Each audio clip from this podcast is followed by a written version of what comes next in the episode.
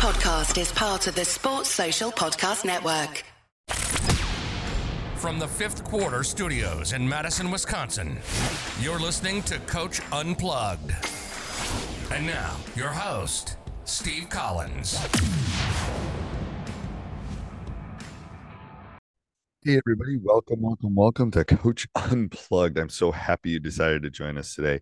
Before we jump into the podcast, I'd like to give a big shout out to our two sponsors. First of all, Dr. Dish, the number one shoe machine on the market. We own three of them, and I can tell you personally, even before they came, became sponsors, their customer service is second to none. Um, you know, every time I've had any issues with any of my machines, going back to the way old ones, they've always taken really good care of me. Also, go over and check out teachhoops.com. Oh, and mention uh, mention us, and they'll give you four hundred fifty dollars off. Mention Coach Collins or Coach Unplugged, they'll give you four hundred fifty dollars off. Also, go over and check out teachhoops.com for coaches who want to get better. Um, you know, we always tell our players that they should be working on their craft. I challenge you to work on your craft. Come over, join a community of like minded coaches who want to make this game better. It's the reason I started Teach Hoops is to help pay the bills for all these podcasts, but even more importantly, to give back um, to this great game that has given me so much um, and to set up a roadmap for you to be successful not only on the court but off the court. And we offer a 14 day free trial, so come over and check kick the tires around, see if you like it, and uh, let's head off to the podcast. All right, welcome, welcome, welcome to Coach Unplugged. My voice is shot. It's the middle of basketball season. I apologize to all the listeners.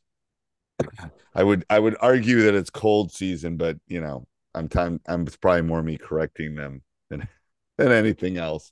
Um, so coach, I know you've been on. Why don't you why don't you tell the audience about you know where you've been and what you've been doing and kind of a I don't want to call it a rewind episode, but like um just kind of giving people yeah, a snippet. And then we can talk about what we were just talking about before we came on the air about something that's maybe coming down the line. But I'm gonna turn it over to you and you can do that.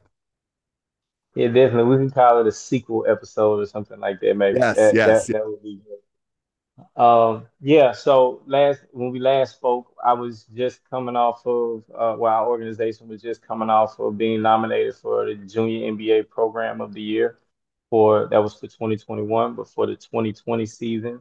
So we had our first AAU season after all the lockdowns and the pandemic, and we were trying to implement some mental health uh, aspects into the practices and game preparation. Uh, and so we did that. Uh, we didn't win uh, the Junior NBA Program of the Year, but the nomination was enough for us to know that we were on the right track. And so I myself, I got involved with the neurosequential model. That's who we modeled our program after the neurosequential model of therapeutics uh, by neuroscientists and uh, psychiatrist doctor by the name of Dr. Bruce Perry. And so uh, when we implemented his and the Junior NBA recognized this, they brought me into their uh, cohort, their very first cohort for certifying coaches in the neurosequential model. Prior to that, it was only for uh, educators and actual therapists uh, dealing with kids who had trauma or had been through some traumatic experiences. And so uh, we got involved with the neurosequential model in sport.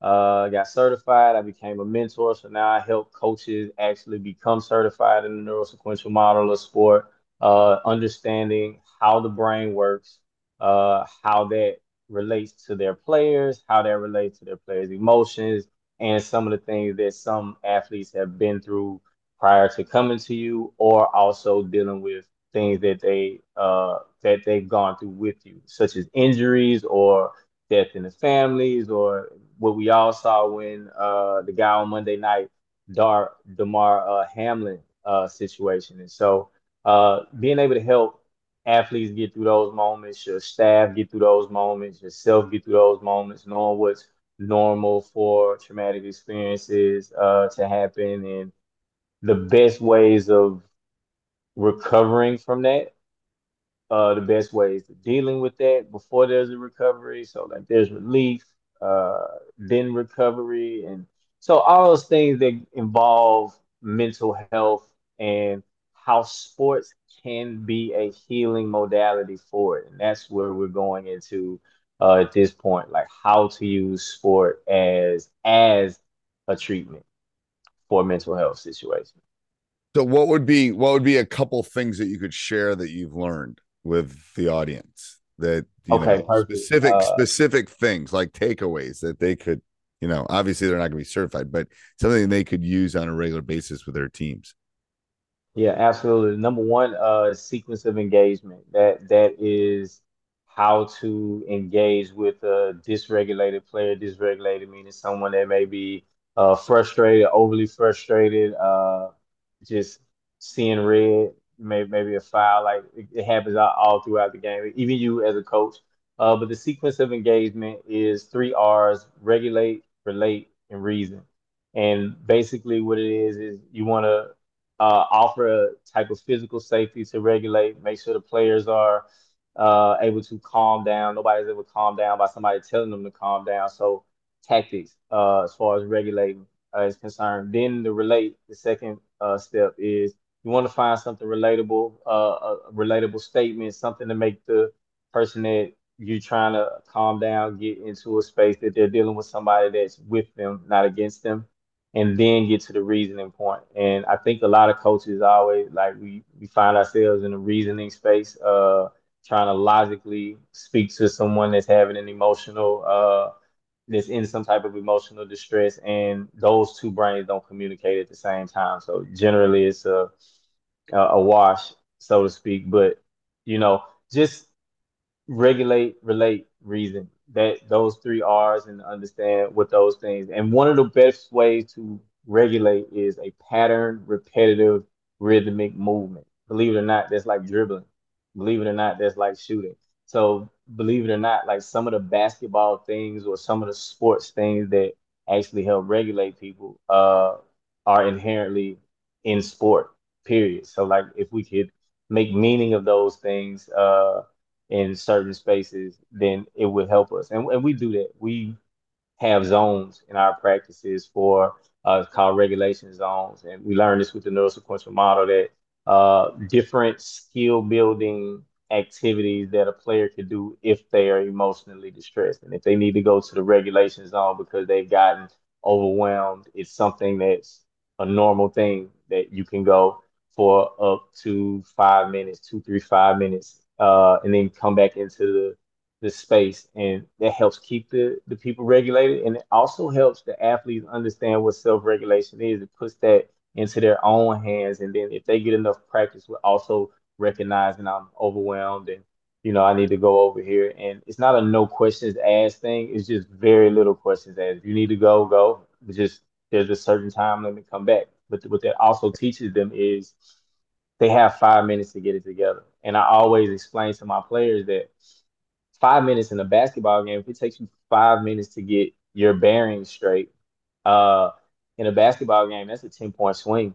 That could be a, you know, a, that could be the, if you was down five, now it's a 15 point game. If you was up five, now it's a five point game. And now people started to get anxious and anxiety about that. So I just feel as if the best way for coaches to just really just start to understand how the brain works and how we process things. And that sequence of engagement is huge. Right, it is, and it I I, it, I think it's hard because you're walking in without a toolbox. A lot of people are walking into a practice without that.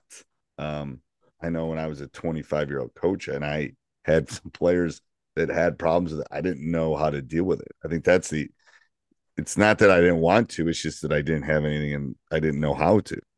Because I never had that problem or we weren't really around people that were having that self-regulation problem where I was I was able to self-regulate pretty easily. So um I think that's the hard part is like what what's what's the step with that um to kind of move forward, I think.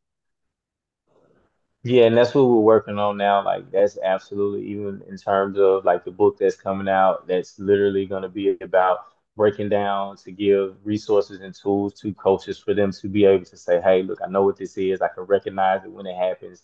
And that's a huge thing to say like, okay, most of the kids or the most of the athletes that have a lot of these outbursts generally like it's a high percentage of them that have had traumas, right? Right. Like, so or some, some some form of something going on in the household, some form of neglect, some form of they didn't get the proper developmental uh spaces and teachings and people around them. And that's not saying that their parents didn't do things that they were supposed to do. There's just some things that's there that by by all means like is beyond the scope of a coach's uh, job to handle. But to be able to recognize those things and uh, be able to know certain tools and techniques to deal with them without ever having to be, uh, you know, certified in it. You don't have to be certified in a neurosequential model to apply some of these principles. Like you just need to understand the brain science and hey, oh, this is a dysregulated child.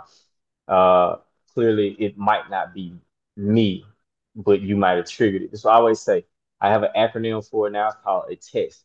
This is what everybody deals with in pretty much every relationship you have to do. TEST stands for traumas, emotions, stressors, and triggers.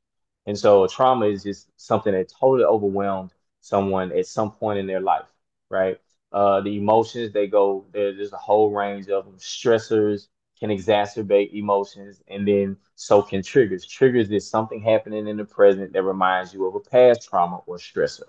And so when you face this test as a coach, as a player, as a parent, with anybody in any relationships, it's more about how you are able to handle these moments and that better able to decide whether this relationship is going to uh, be a better relationship or does it get ruptured because of the test? Does it get ruptured because of the trauma or the emotions or outbursts or something like that? Because we don't necessarily know how to handle it. And it's not a blame thing.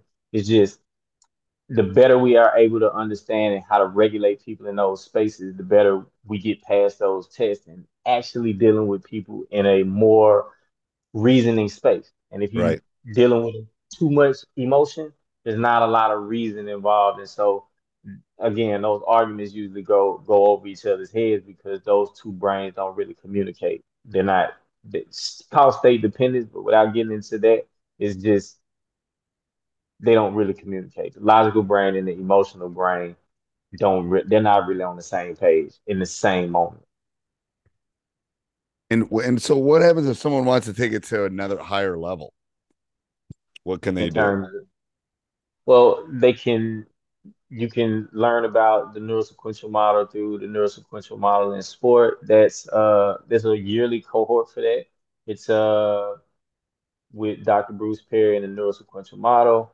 It is at I can't tell you what the uh, URL for it is right now, but well, if you uh, send it to me, I'll put it in the show notes because I'm sure someone will wanna.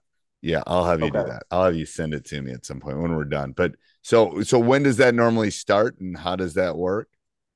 Starts in February, ends in December. It's a monthly. Uh, it's generally a monthly didactic with Dr. Perry, and then uh smaller groups uh where you in the Zoom call with multiple coaches from multiple different backgrounds. Like last year, I was in one with a uh, a skateboarding coach, and I had never could I could never see skateboarding as something that would help uh, kids with trauma. But watching how that particular uh, program used skateboarding to apply these same neurosequential uh, principles to children who've been through some traumatic experiences, and uh, that also helped them have better outcomes in school and just different things about how this model works throughout all sports. So it, I think it would be great for a basketball coach to get in there to just see how football players have to handle their moments that they need to handle with uh, their athletes and to see lacrosse players have to handle their moments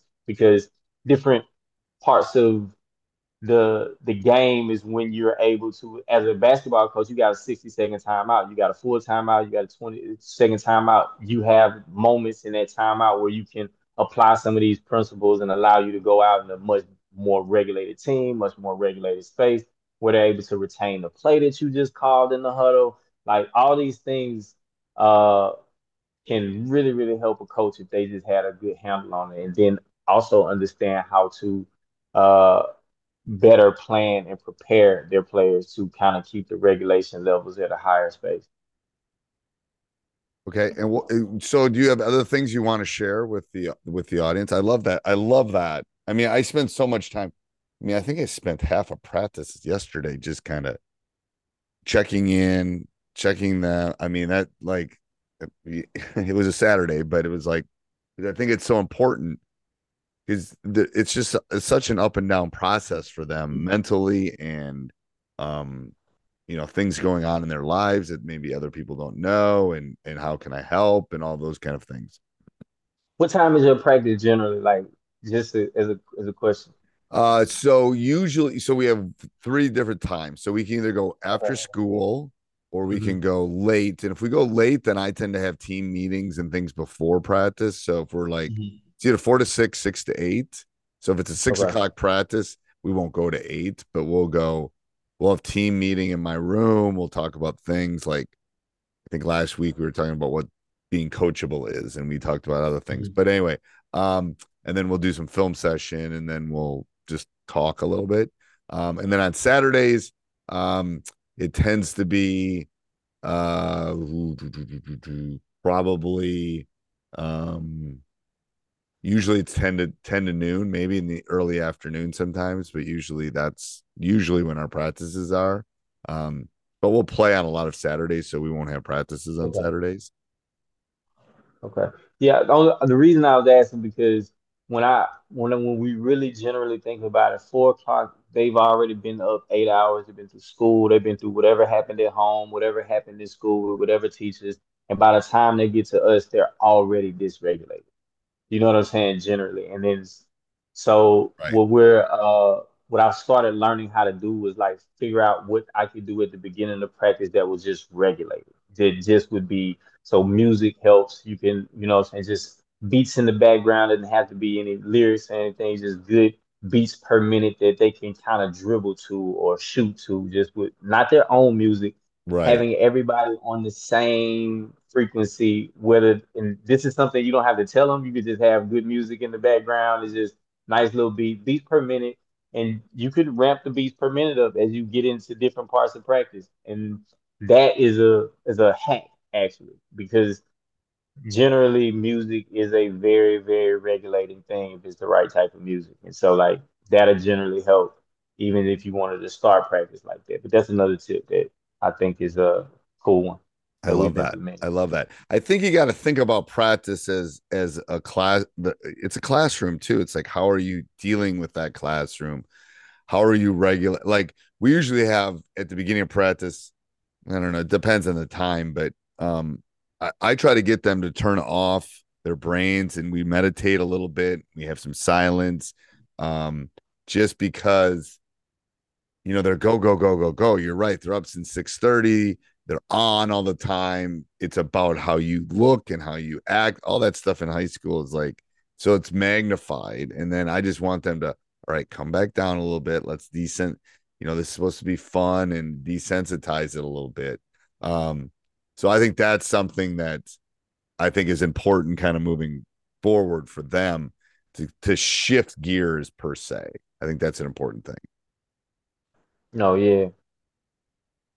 We call them transitions in in uh in the neurosequential model and the better able we are to like kind of plan how we do the transitions helps them regulate. So that could be a cue, that could be like you can blow your whistle three times and they could just signal a certain thing. And after a while, that three times, three times blowing the whistle would kind of trigger their brains into knowing we're doing something next. You know what I'm saying? We already already know how to respond to the whistle, but a specific whistle or a specific sound, a specific cue would start bringing this level of predictability into changes.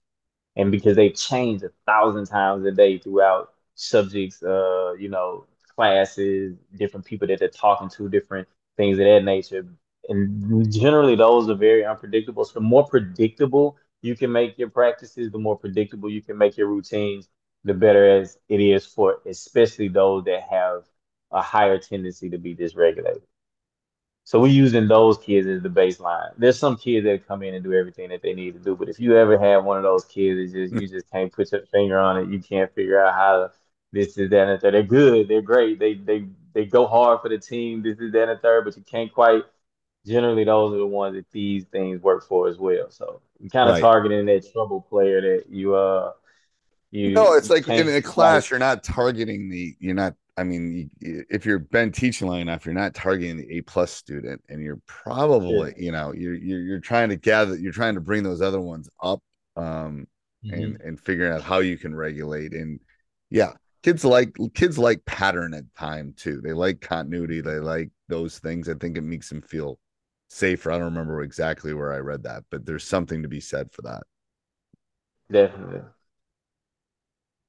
What would be one thing as we kind of wrap up here? What would be one thing that you'd want to share?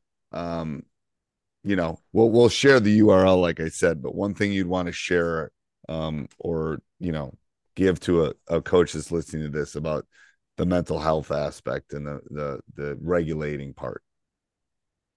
Oh yeah, I just I think one of the things I just want to share is just, just people just get to know your players. I know it's not uh I'm not talking about like on a deep intimate level, but on a authentic level. Just know where they're from, like know what some things that they've been through. The question uh went from what's wrong with you to what's happened to you. Uh, like if we can kind of unpack if there's a story behind something, if there's things, I know we talk about motivations and why you want to be great at basketball, but just kind of get a feel for where the, where the kid is coming from, where the athlete is coming from, and where they're trying to go. And I think that'll better help us communicate with our players and know how we need to communicate with different ones because we know it's not a one size fit all type type situation. And as much as we would like to be that way, and ideally we'd like to be the same with every single player, it's just uh it's not always realistic with some players. You, can't. You, it's like you got to meet them where they are. That's the issue. That's That what I always tell coaches. You got to meet them where they are. It's like same in the basketball. Like you're going to meet them where they are dribbling wise. You're going to do the same thing mentally, and you know. And I think especially coming out of COVID with all this stuff going on, it's just it's such a big, you know. It's I think there's a lot more of this going on than there was four years ago, or even the last time we talked. Definitely. Uh, and the last time we talked, like kids were just getting back into it. I don't even know if they was always getting back into it. We were uh still determining whether we were gonna have full seasons or how we was gonna go about um, different things at that that moment in time. And so uh, now that pretty much everybody's playing again, those implications of what was going on in 2020, 2021, and, even in the 2022, uh, that yeah, those those things are still going to be coming up because there was a lot of isolation and a lot of things, a lot of uh non-socialization. And that is very very hard for a lot of lot of people especially ones that like feed off of the socialization aspect. And you know the relational uh we we grow from relationships. We grow from multitude of relationships. And that i mean it made us all get on zoom a little bit more i mean i'm it zoom completely changed my life after the pandemic and i Right. never got on before like that and so uh i i appreciate it but at the same time like the actual social interaction the face to face uh interactions they suffer from that and so coming back from that and they're still suffering. uh, They're still suffering. yeah, I'm telling you. I yeah. mean, this is like so we didn't have a season in the 21 22 season. And last hmm year, 22 23, we played, but we got shut down like two or three times. Okay. So this has been our first real season. And I was telling a coach earlier this morning, it's like this is the first time that it feels normal. This is the first time that connection has happened, both in my classroom and on the court. It's crazy. It took it took two plus years easy for them to get, and they're still not 100% back, but they're closer. They're starting to act like kids again, like the stupid stuff they, you know, they're just kids, like they do. Right, right. Yeah. Yeah, it's it's taking a while, but uh, I'm I'm optimistic about what what we've found over the last couple of years because everybody has also dealt with that same thing worldwide, and so like being able to collaborate with coaches across different uh different sports and different parts of the world because this is a worldwide uh certification and like I've talked to coaches from South Africa, from Lebanon, New Zealand, Canada, Mexico, uh, and you know it's a worldwide thing. They they're they're saying the same thing as in each respective sport because us as a whole, the whole human race had to deal with that particular situation, and uh, different countries and different places handled it differently, just like different states handled it differently. But at the same time, everybody was affected by it. And so the kids and the athletes as well. So like, you know, the normal routine of having preseason, regular season, you know, postseason, off season has been thrown off. The schedules have been thrown off. There's a lot of things that and those are that's just the tip of the iceberg in terms of what what were those were like minor inconveniences compared to some things that was going on in households and you know now it's a financial crisis so you know it's it keeps going but I, again, I'm optimistic. I, I, I am really, too. really, I am too. I, I'm, I am. I think we're going to come out of this. Um, I do. I really do. All right. Thank you, Coach. I'm going to have you leave all your contact information. You're going to send it to me, um, and I'll leave it for the people listening so they can get in okay. touch with you. Okay. Yes, sir. All right. Thank you. Hey, everybody. Thanks for listening. Um, if you'd like to support us, go over and check out teachhoops.com for coaches who want to get better. Also, subscribe and like. We do appreciate those. Have a great day. Sports Social Podcast Network.